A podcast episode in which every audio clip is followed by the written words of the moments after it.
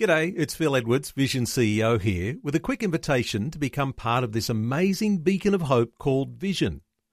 Together we can put our love into action to help people of all kinds build or rebuild their lives on the truth of God. Please consider the part you can play during our upcoming Visionathon appeal, remembering that it's your support that makes Vision possible, including this podcast. realfaith.org.au my professors, my lecturers at the university had a lot of confidence in me. They could give me tasks thinking I would be able to do them, but I don't do them well. So my heart is broken because now I seem to be a disappointment to people because now they had high expectations of me, but now I'm not delivering enough according to their expectations. That broke my heart. Welcome to Real Faith conversations about the impact faith has on our lives and the challenges we go through, helping us today and giving us hope for tomorrow. That's real people, real life, and real faith with Eric Skattebo. Our guest today is Brenda Uubunu from Rwanda. She has a deep faith in the Lord, but as we'll hear, she has faced her share of challenges in life. Her family were refugees fleeing the genocide that took place in her country in the 1990s. In her teenage years, she suffered from self doubt, fear, and low self esteem. Then, after experiencing tremendous success in her university years, she suddenly was hit with bilateral facial paralysis that left her bedridden and isolated socially. Today, we'll find out how the Lord healed her both physically and spiritually as she shares her story with us. Brenda Uubunu, welcome to the program. Thank you very much. Glad to have you with us. And let's go back to your childhood. Growing up in Rwanda, I would have no idea what that would be like. What was your childhood like? Oh, my childhood was interesting in a way that I was a child of a refugee. My dad was a refugee uh, for 34 years during and after the Rwandan genocide.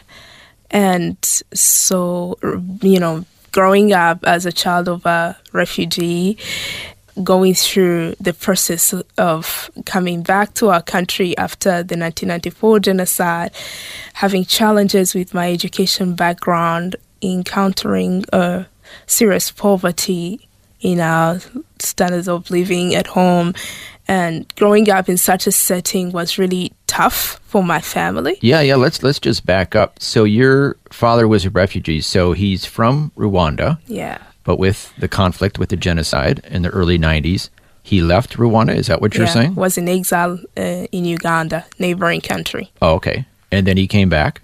He came back in end of the in the 1994 genocide. Okay, so a lot of disruption in your life in a horrific experience in your country of Rwanda. Yes. And you were kind enough to send me a photo of four pictures that represent the different stages in your life. Mm. And in the first one, which represents your age from 6 to 11 years old, there's a picture of a little stick figure with a frown on its face and it's thinking, and there's a face with an even bigger frown and question marks. Mm-hmm. What does this represent at this stage in your life? Mm, that's the picture that represents the setting of my life, which is literally age 6 to 11 years. And that's when I wasn't sure of, I was sad about so many things, but this is when I was in my primary school. And that's when I was the child who wasn't performing well at school. I was coming from a very poor family. I wasn't as smart. I wasn't an A student, and so didn't have a lot of friends.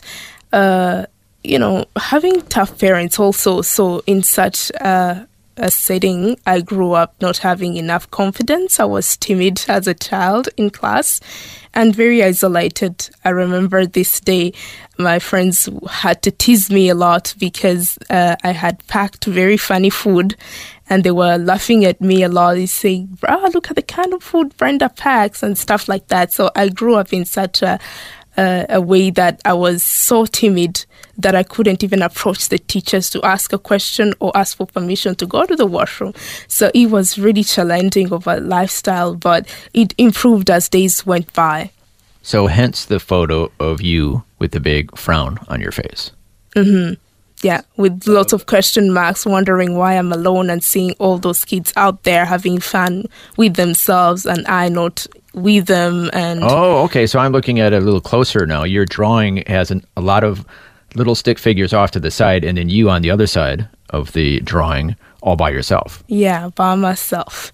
And that was pretty much your life from six to eleven years old. six to 11 years old. So, uh, having raised by a tough father, the kind of life that was we were living after the genocide was so sensitive that he could not allow us to go anywhere anyhow to go play around with friends and to go and mingle with neighbors. So we were just there by ourselves. So growing up we're, it's just me and my siblings and that's also going going to school was now a challenge. I did not know how to make friends. And now the fact that I wasn't the popular child because I was coming from a poor family, I was just there. And the teachers could notice my timidity. And actually, one of the teachers called me dull. You're not intelligent. That was the battle between age six and 11.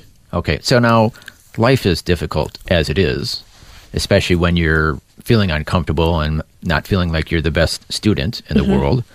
But yet to be in a country that just went through this horrific genocide, that had to be confusing as well. On yeah. top of everything else that you were going through. Mm-hmm. Plenty of things to make your childhood less than pleasant, and hence, uh, as we mentioned, the frown on your face in the first drawing. And then it looks like things even got worse in this second little drawing you've put here, uh, representing ages 12 to 19. And uh, you titled it Conflict, and there's like a, an angry face there. What's, what's going on at this point in your life? Oh, so now there there's a lot of conflict because there is a battle between myself not performing well at school. There is that battle of having poor performance in, in class due to my character that was affected uh, throughout my childhood. And then growing up, there is that conflict of now trying to identify who I am. Uh, this was at the time where my dad was a pastor and I here I am, I'm a teenager, and so you get a lot of confrontation from people, uh, a lot of judgments from people, you know, complaining you're a child of a pastor, you shouldn't be here, Oh, you I shouldn't go there, you shouldn't wear this, this is too long, this is too short, that's not right for you. So that was the battle and the conflict that was going on within and without of trying to search for my true identity, who, who I really am. And also in such a teenage, uh, you are battling between knowing knowing your physical appearance as a girl, as a teenager growing up, but then, regardless of having a lot of environmental and external pressures, as well as inner battles or inner conflict as a pastor's child, there was also all this the other side of the coin whereby I started to identify a lot of gifts and a lot of talent that the Lord had invested in me. That's when I realized I'm a young leader in the sense that my church actually entrusted me to run a kids and teens Bible club. Well, let, let's back up. Yep. So you were expected as the pastor's child to Yeah. behave in a certain way, certain pressures. Yeah. But what about your own faith? Did you have faith in the Lord at that time? that's when I was struggling to believe in the truth that my parents had introduced me to. Yeah, they believe it, but did you believe it? That was the question that you faced. So now, people who have been raised in uh, Christian families often battle to really get to a point of understanding of their standing with the Lord, whether mm-hmm. they are actually believers. I came to the understanding of the Lord at age 13. That's when I actually got to know that I cannot fall under the grace of my parents being Christians. Mm-hmm. I need to find and seek God as my personal Lord and Savior. So I came to that understanding at age 13 when I had failed national exams, the O level national exams that were supposed to take me to the higher level, to the A level, advanced level in secondary school. And so failing during the national exams in O level was during that pain is when I started to say, who is going to help me to come out of this failure? So that's when I started to call upon the Lord and asking for help. And that's when I started to know that I have my own life to live, my own road to seek, and my own studies to pursue with mm-hmm. my hard work and smart work, you know, and God would reward my efforts of hard work. That's that's when I got to encounter the Lord. So you went from just being a child of a pastor to developing your own personal faith and relationship with the Lord. Mm. And we're looking at your photos here. Still, we're seeing an angry face there. Did things improve when your faith grew? Um, still had challenges. I, I still had challenges, but things were they fall apart. the ones I can say they actually fell apart and oh, yeah, I was asking happened? Lord the Lord why he would allow such a thing to happen. So why I say that things fell apart is in a sense that now after in secondary school where I had encountered a failure arrive in A level, whereby now I'm one of the best students in the country wow. with a high distinction, with a grand distinction actually. So that permitted me to attend the best university in my country, the National University of Rwanda. And so you hold on, you went from being a poor student, timid, one teacher even saying you're dull, to being one of the tops in your country. Yes, but that that's quite co- an accomplishment. Yes. Did that bring some happiness? It did bring some happiness with a lot of determination and strive. I had to really strive. I had to read hard. I remember I, I have this church near our house. I used to go there and read, and the pastors could enter the church and find me laid in the book while I was reading, dozing off because I was trying to read so hard, as well as trust God enough to take me through, to help me break through this failure. And He really did it. And it was a miracle that I had to get four A's in all my major subjects. So wow. that's how I broke through. Our guest today is Brenda Ububunu from Rwanda, who's sharing her life journey with us. She's mentioned some of the challenges she's faced in her life, but then said how she began to experience academic success due to her persistence and determination. Next, we'll hear how this all came crashing down when both sides of her face became paralyzed due to stress that left her bedridden. We'll find out what happens next when we return right here on Real Faith. Looking for resources to grow your faith? Check out Vision Christian Store with books, movies, audio CDs, DVD resources, and more. Plus, free delivery on orders over $50. See visionstore.org.au. You're listening to Real Faith conversations with real people about how God works in their lives. If you want to know more about integrating faith into your life, our website is realfaith.org.au. Just go to the website and you'll find helpful articles about the impact faith can have on your life. Once again, that's realfaith.org.au. Welcome back. I'm Eric Skattebo, and our guest today is Brenda Uwubunu from Rwanda. She's sharing her life journey with us and some of the challenges that she's faced. We've heard how, in her teenage years, she suffered from self doubt, fear, and low self esteem. But then she began to experience tremendous academic success in her university years. However, the stress of being one of the top students began to take a toll on her emotionally and then physically when she suffered from bilateral facial paralysis. Now we're going to move to the third drawing in the story of your young life. Yeah. And uh, things look a, a, little bit worse here. Uh, now I'm seeing a frown, but with tears coming down and a broken heart. Wow, things are getting pretty bad here in these yeah. three pictures. What happened? Um, now this is where part of this represents my life at the university, whereby the only way you could measure up to the standard of being a journalism and communication student is where you could be exposed to so much and meeting people, big people, high profile people, and making you know conducting interviews with them you know being exposed to different meetings and all those conferences, attending them and being heavily involved, that's when you work you are to qualify as a journalism and communication student, uh, one of the best in the School of Journalism and Communication. So at the time, my f- professors, my lecturers at the university had a lot of confidence in me.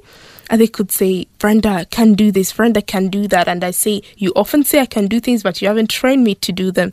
So oftentimes they could set me to tasks that I couldn't be able to accomplish. And then when I tell them to teach me to do it, I could disappoint them in the process.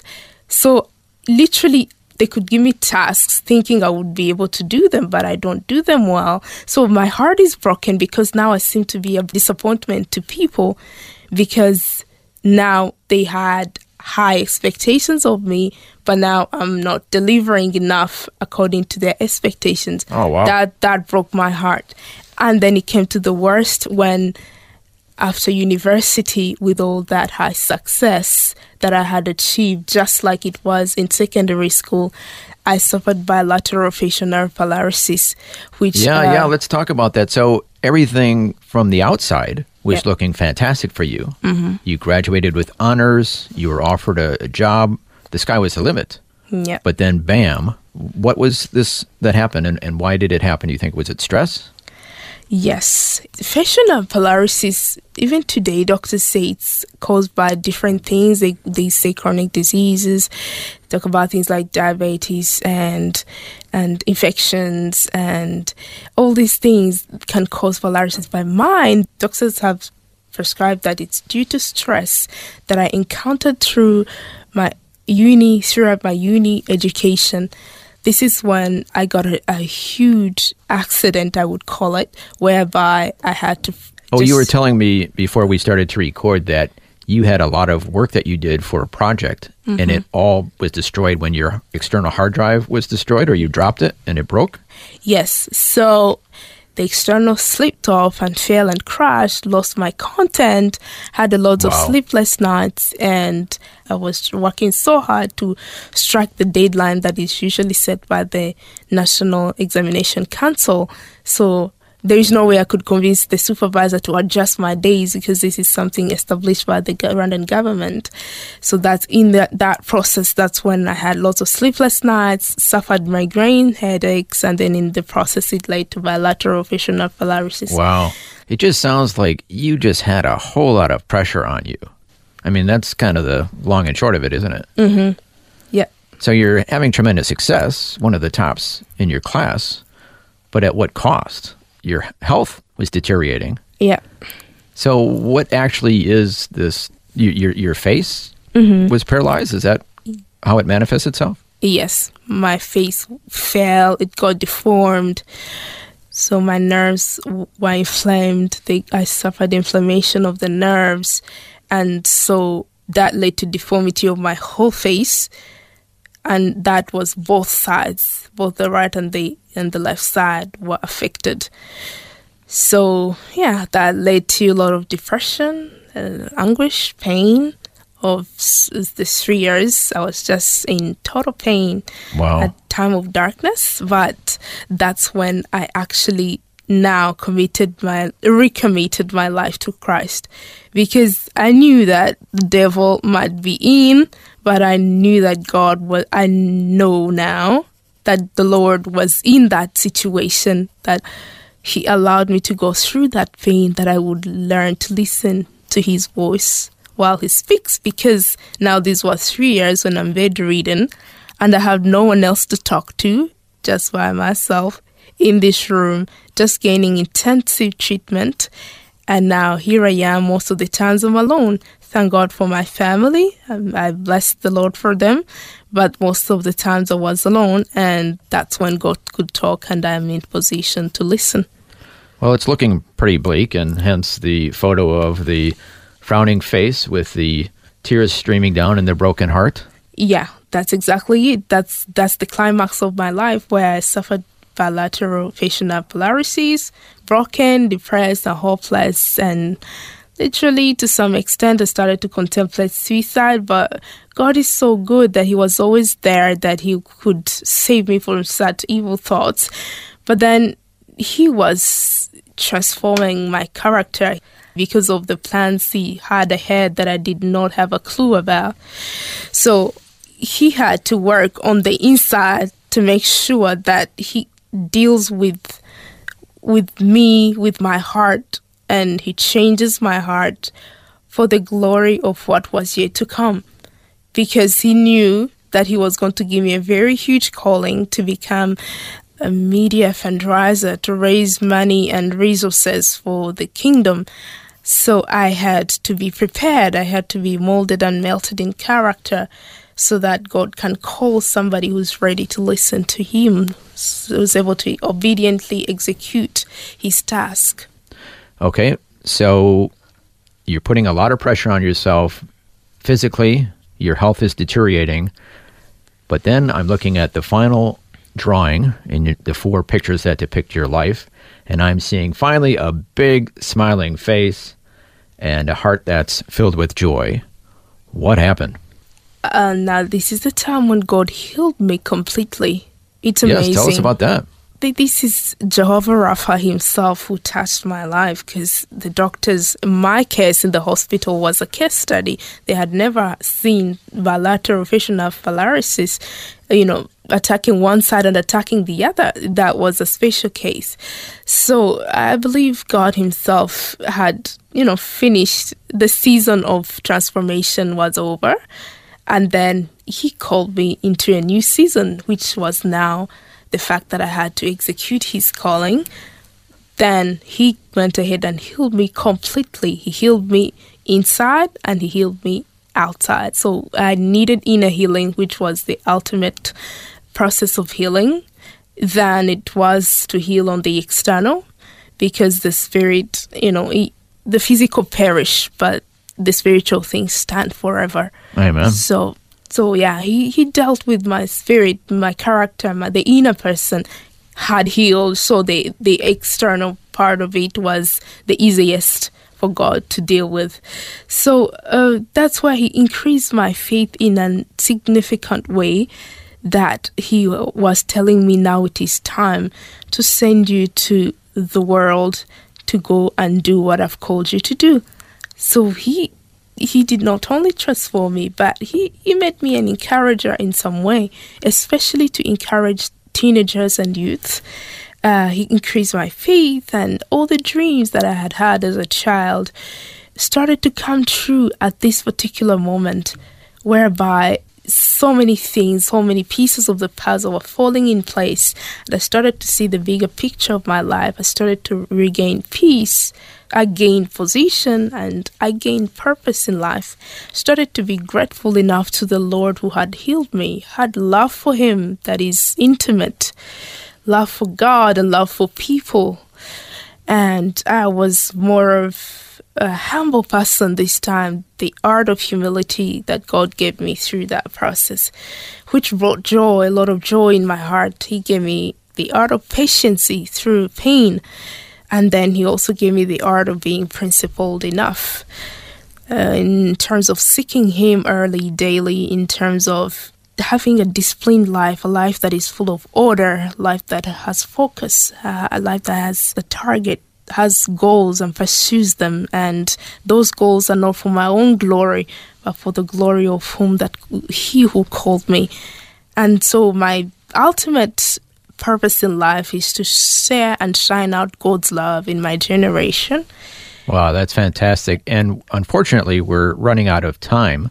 But eventually, you meet an Australian named Bernie Diamond, who is a radio Bible teacher here in Australia, and he was in Africa and in Rwanda, your country. Yeah. And you met him, and that's kind of how you ended up here today. Can you share that story? Mm-hmm. So I met Bernie Diamond, the CEO of Christianity Works, through the Christianity Works African director, uh, Joseph KB.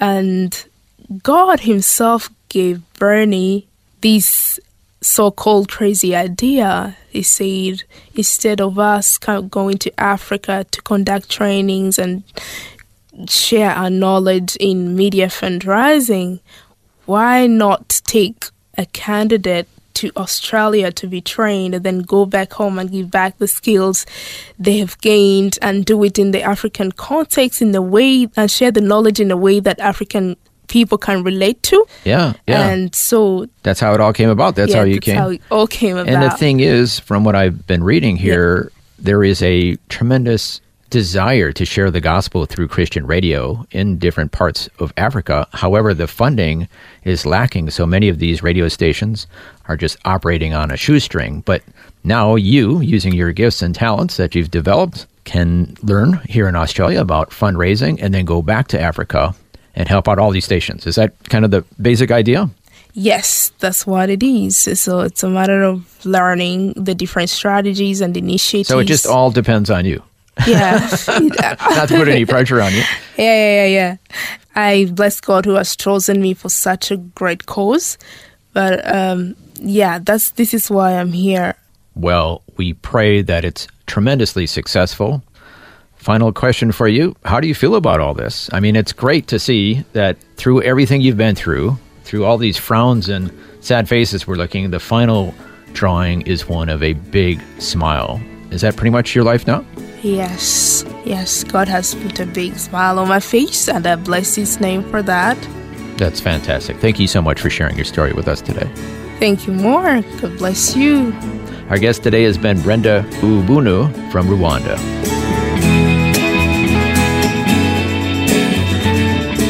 You've been listening to Real Faith, and if you have any questions or comments, you can send us a message through our website, realfaith.org.au. That's realfaith.org.au. Real Faith is a production of Vision Christian Media. This program is a production of Vision Christian Media. To find out more about us, see vision.org.au.